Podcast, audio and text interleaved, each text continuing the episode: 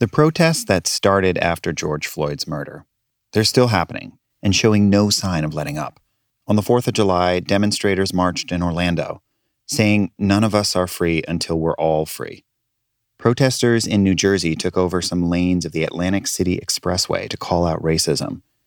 In Washington, D.C., as fireworks erupted, Black Lives Matter protesters and Trump supporters faced each other down.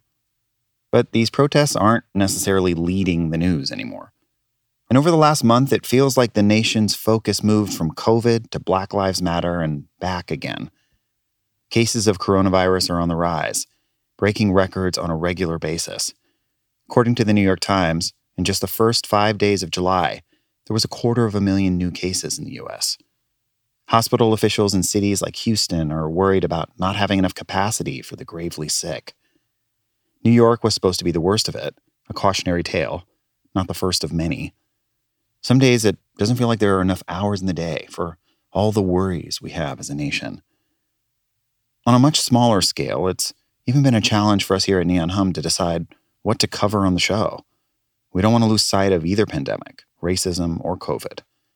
Today on Telescope, we look back at the protests that changed one man's life and one unforgettable day in the history of San Jose, California. I started to feel like we were being tortured or something for for what we were upset about. From Neon Hum Media, this is Telescope. I'm Jonathan Hirsch. On Monday, Wednesday, and Friday for the foreseeable future, we're going to bring you stories of people who are far away, up close, and how each of us are learning to live through this moment.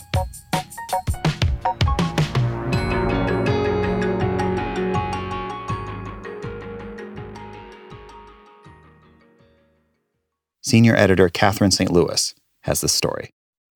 For the last four years, Derrick Sanderlin has been teaching cops how to recognize bias, their bias. State sanctioned violence that uh, is sort of um, weaved into our culture um, and our history. Um, and so when you put on your police uniform, you are putting on that historical context you're putting on that culture that cultural context. Um, that is the window through which people will see you. That's not his day job. These days derrick helps process applications for covid-19 cash relief. But he volunteers with this group called beloved community and that's how he started training police the mission is personal for derrick he's black yeah, implicit bias training, specifically in the realm of policing, we're talking about the inherent racism. Derrick's a pastor's kid. He comes by his hope earnestly. In his sessions with San Jose Police Department, he would tell cops about this catchphrase he likes. When you put on that uniform, you're also opening an account at the Community Bank of Trust. You can make deposits or you can make withdrawals, is literally how we put it. Whether they know it or not, they're making a choice. The point is to get cops thinking about their actions.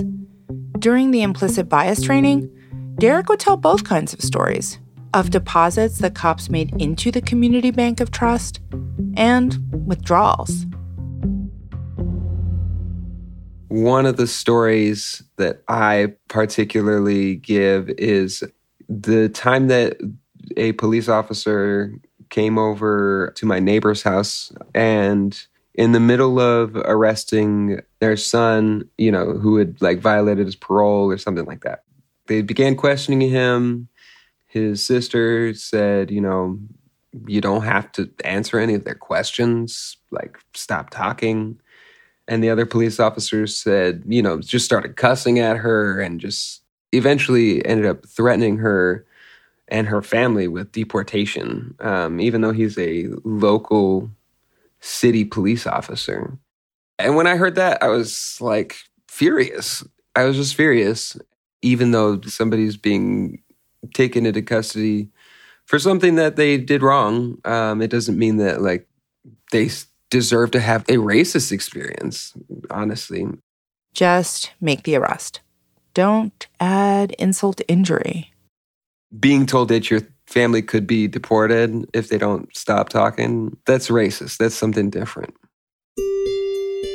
Derrick used to be a lot shyer about speaking up. He grew up in Victorville, in Southern California, and he faced a lot of animosity. I definitely was like one of the very few black kids in my area and felt like there was a lot of just the feeling of a need to survive and needing to assimilate in certain ways, needing to be silent in certain ways, while still recognizing at a very early age the very real effects of direct racism and indirect racism, systemic racism. So that's what I got into all this stuff for. It all came to a head eventually. He moved to San Jose for one specific reason. I came up here to see about a girl. Kayla was the girl. Now she's his wife.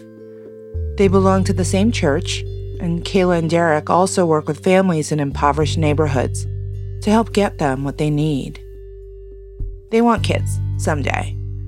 But for now, they've got a dog named Benji.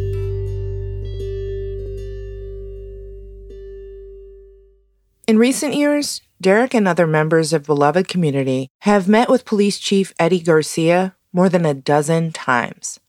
So it sounds like San Jose was trying to make a genuine effort to curb police brutality. Yes. I mean, I don't know. You tell me. Because, like, you just shook your head, like, girl. it's very complicated.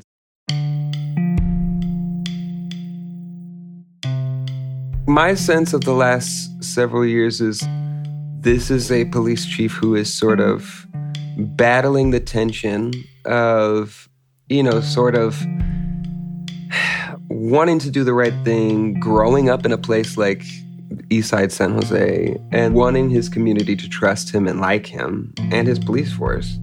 But then, you know, needing to maintain a particular reputation with his officers and having too deep of a relationship with with anyone um, who can sort of sway his decision making sort of sullies that relationship in some sense.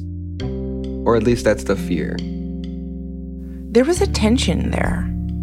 Chief Garcia couldn't get too close to community organizers without risking his credibility with his own officers. At least that's how Derrick saw it.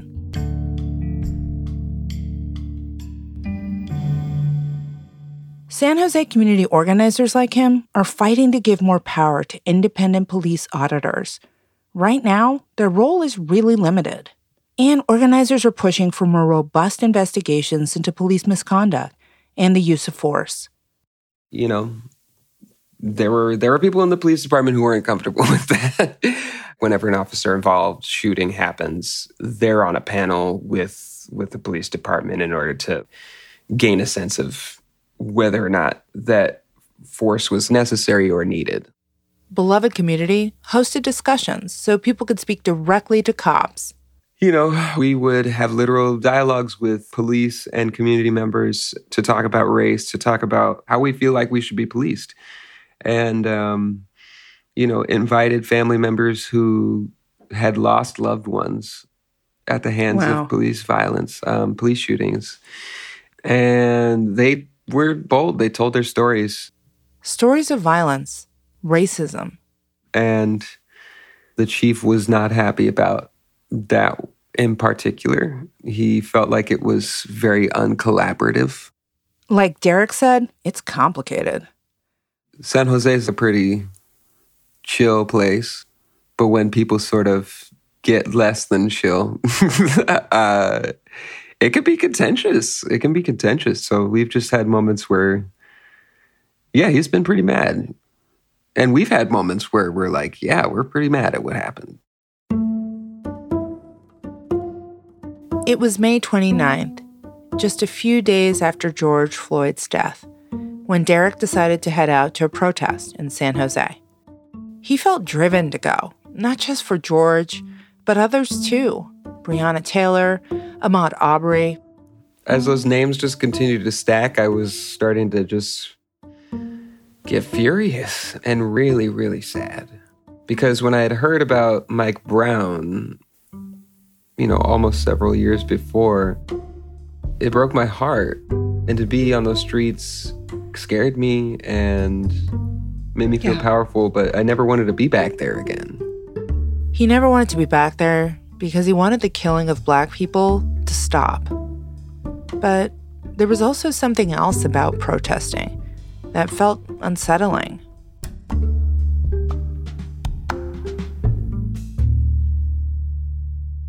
I never wanted to have to feel like I had to go back out to a public space and feel like I have to express that what's happening in the world is wrong. That like because inherently that that's a scary thing for black people to do is to like put our bodies in harm's way to publicly say what we know privately but that is difficult for many people to hear that's precisely right. That's precisely right. so before heading out that day derrick was nervous he made sure to have his bases covered in case things took a turn I think uh, my partner was like, I don't know why he's acting so extra, but I was like, well, you know, um, this this is a protest about, about police brutality, uh, so I'm gonna, you know, I'm gonna make sure I wear long sleeves. I'm gonna wear a mask. Uh, I'm gonna wear, um, you know, something to cover my head uh, because I got long hair mm. and I don't want my hair to be pulled. I grabbed a, a gallon of milk because I was like, I don't I don't know what's about to happen. The milk was in case of tear gas or pepper spray. Protesters washed their eyes out with it. Derrick and Kayla went to a protest in front of San Jose's City Hall. It was mid afternoon.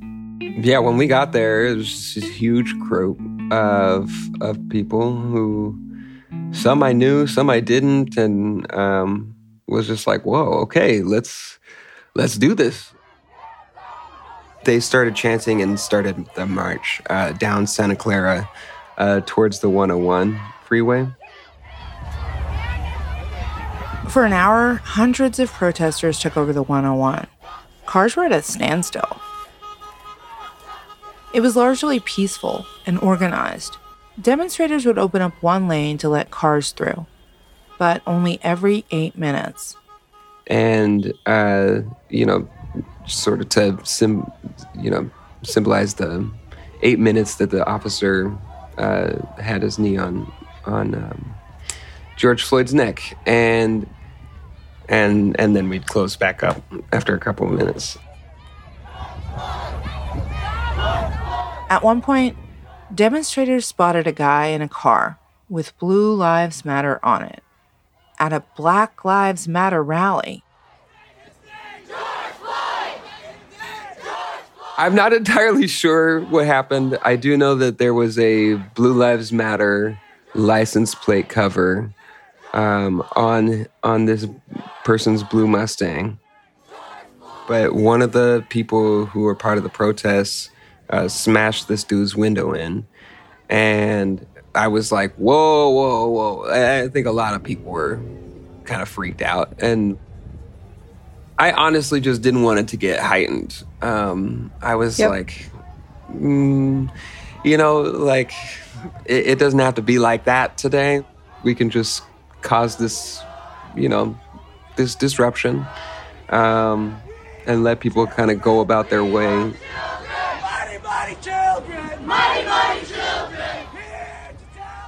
Things were happening quickly. Derrick didn't want things to escalate, so he intervened. I looked over at him and uh you know, he was looking at me perplexed um and was like getting out of his car and I was like, "Yo man, like I don't look, man. I you you got to go. you got to get out of here.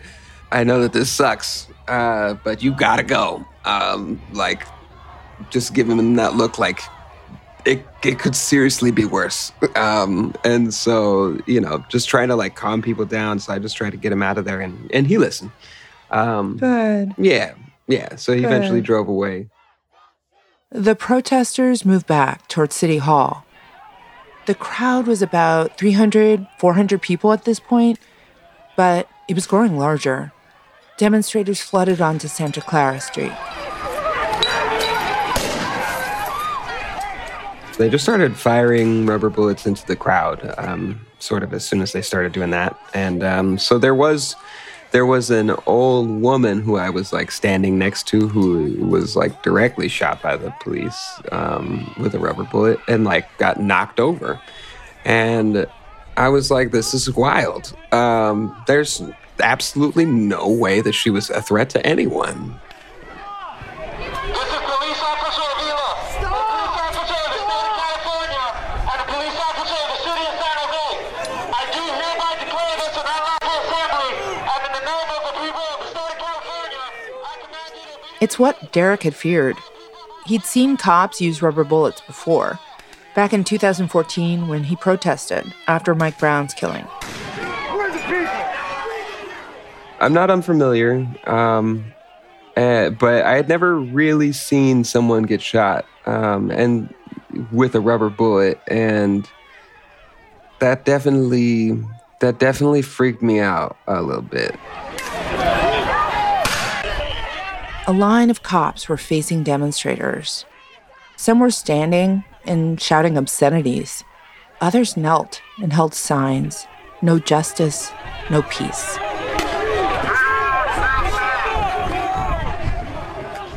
There are young folks who are getting really, really tense um, because because there are rubber bullets uh, being fired into the crowd.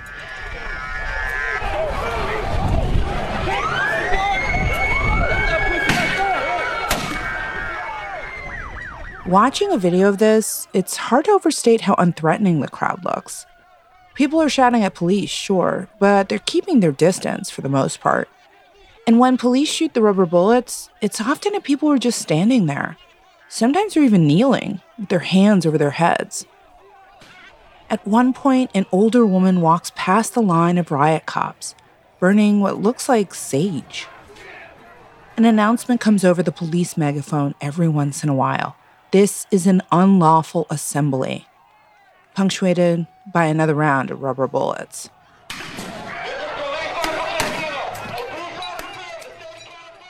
I started to feel like we were being tortured or something for for what we were upset about. Derrick didn't recognize the cops shooting. He couldn't see their faces through their riot gear. But he made one last ditch attempt to sway them, hoping his words could break through the chaos. Honestly, you know, as as things started to escalate, I I was just sort of like chanting out some of the like lessons from from the procedural justice training. Like Com- Community Bank of Trust. I just kept saying Community Bank of Trust. What you put in, you will get out. Honestly, I just kept repeating that over and over again because I was just like, yo, do you guys see? We're gonna go home and we we live here. like we're gonna wake up the next day remembering you and remembering what you did. It was futile. So he walked in front of demonstrators, using his body as a shield to ask police to stop shooting. I just couldn't watch it anymore. So I had sort of walked over there trying not to seem threatening or anything like that, just put my hands up and, and just kind of walked in between the police and the crowd and just kind of said, please don't do this. Was trying to just get them to stop shooting the rubber bullets at people. Tried to just stay in their line of vision and just say, like, please stop. And they told me to move, and I was like, I can't do that. For a moment, it seemed to be working. Police kind of backed off. Then there was another cop who came up right behind them and was just pointed the riot gun right at me and said, um, you know, move. And I shook my head and started slowly pulling my sign over my chest. And he said, you know, you're not going to move. And I just kind of stood there shaking my head.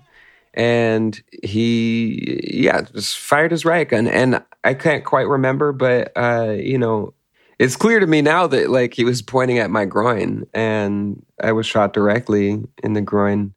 Derrick, Yeah. that's crazy. Yeah. Yeah. What What did the sign say that you were pressing to your chest? Um, it said, "We are worthy of life." Um, So,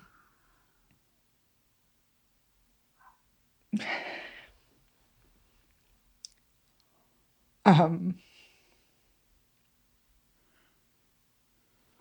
sorry. no, that's okay. That's all right. So, in that moment, like, what were your immediate thoughts? It was definitely like a slow motion moment. Um, there was like a few milliseconds where I was just questioning whether or not this was the most painful thing that I have ever experienced, and um, was like, maybe I could just keep my hands up and keep walking. No, no, I I can't. That's that really really hurt. Um, sort of fell to the ground. Friends helped him to his feet. Derrick's partner, Kayla, was streets away. She had stepped away because the chaos had been too much for her. Luckily, she called me. I just let her know that I'd been shot, and she had to like come find me, and she had to come back to the protest. Right as she got there, the cops started firing off like flashbang grenades and and the tear gas. Flashbang grenades are designed to stun and disorient people. But Derrick's in so much pain, he can't even stand up. So I'm like on the ground, can't even see, but can tell, like, you know, flashbang grenades. They're firing the tear gas now, um, and like trying to get up. And you know, I had I'd been laying down because I couldn't stand, and I couldn't lay. So I was trying to figure out how to like sit on something. Yeah, yeah, yeah. A friend gave them a ride home, not to the hospital. I've only been hit in the groin a few times in my life, and it's always been extremely painful. Um, so that's you know, it's it, it it should be okay. Like I just want to go home, like put some ice on it, and like try to sleep this off because I that's that was just super scary.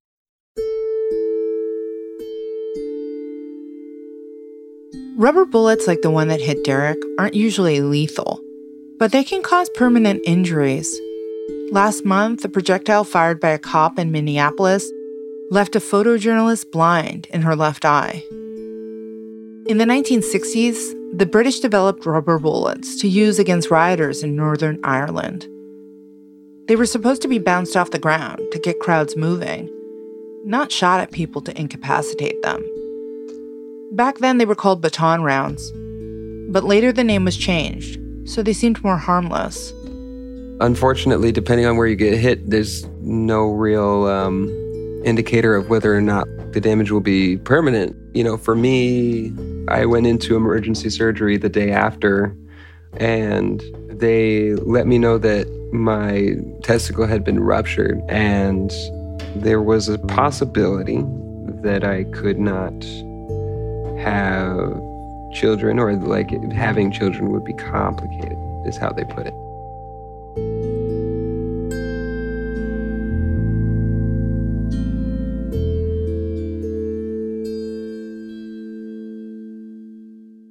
As he was sort of laying out the news, I was like, wow, this is really serious. Um, like, this could have serious ramifications for my life. Yeah, I was terrified. And he was by himself.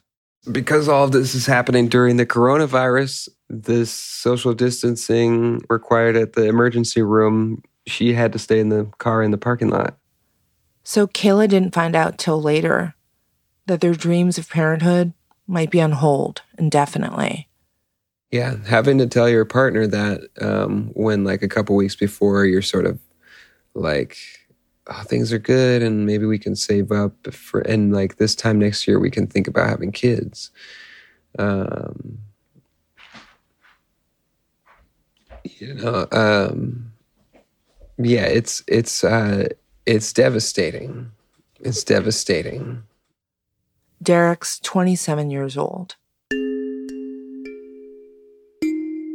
After that first protest in San Jose, Police Chief Eddie Garcia defended his officers' actions and said the use of rubber bullets and tear gas was justified because the protest had been declared an unlawful assembly and because his cops had been under a sustained attack from the crowd.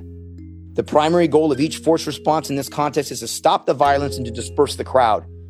It should be noted that large crowds are susceptible to agitation by small numbers of individuals who are trying to incite the entire crowd to become violent and thus overwhelm the vastly outnumbered police force. On Facebook, some civilians called for officers who were properly trained to defuse tense situations. One man said, Innocent people were only hurt because your police force was attacking them. Derrick, in particular, got a lot of attention from the press, and he even got singled out by San Jose's mayor in a tweet.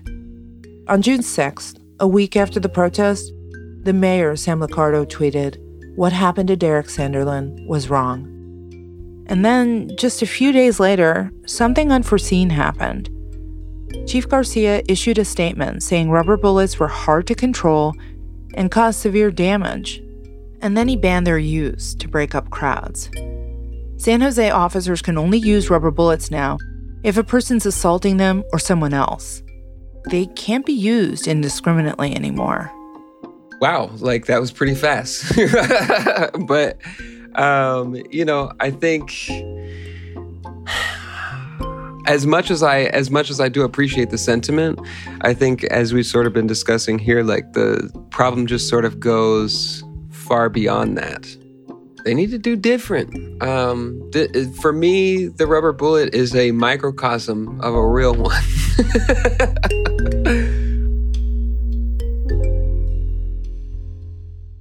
People should be able to voice their anger in the streets.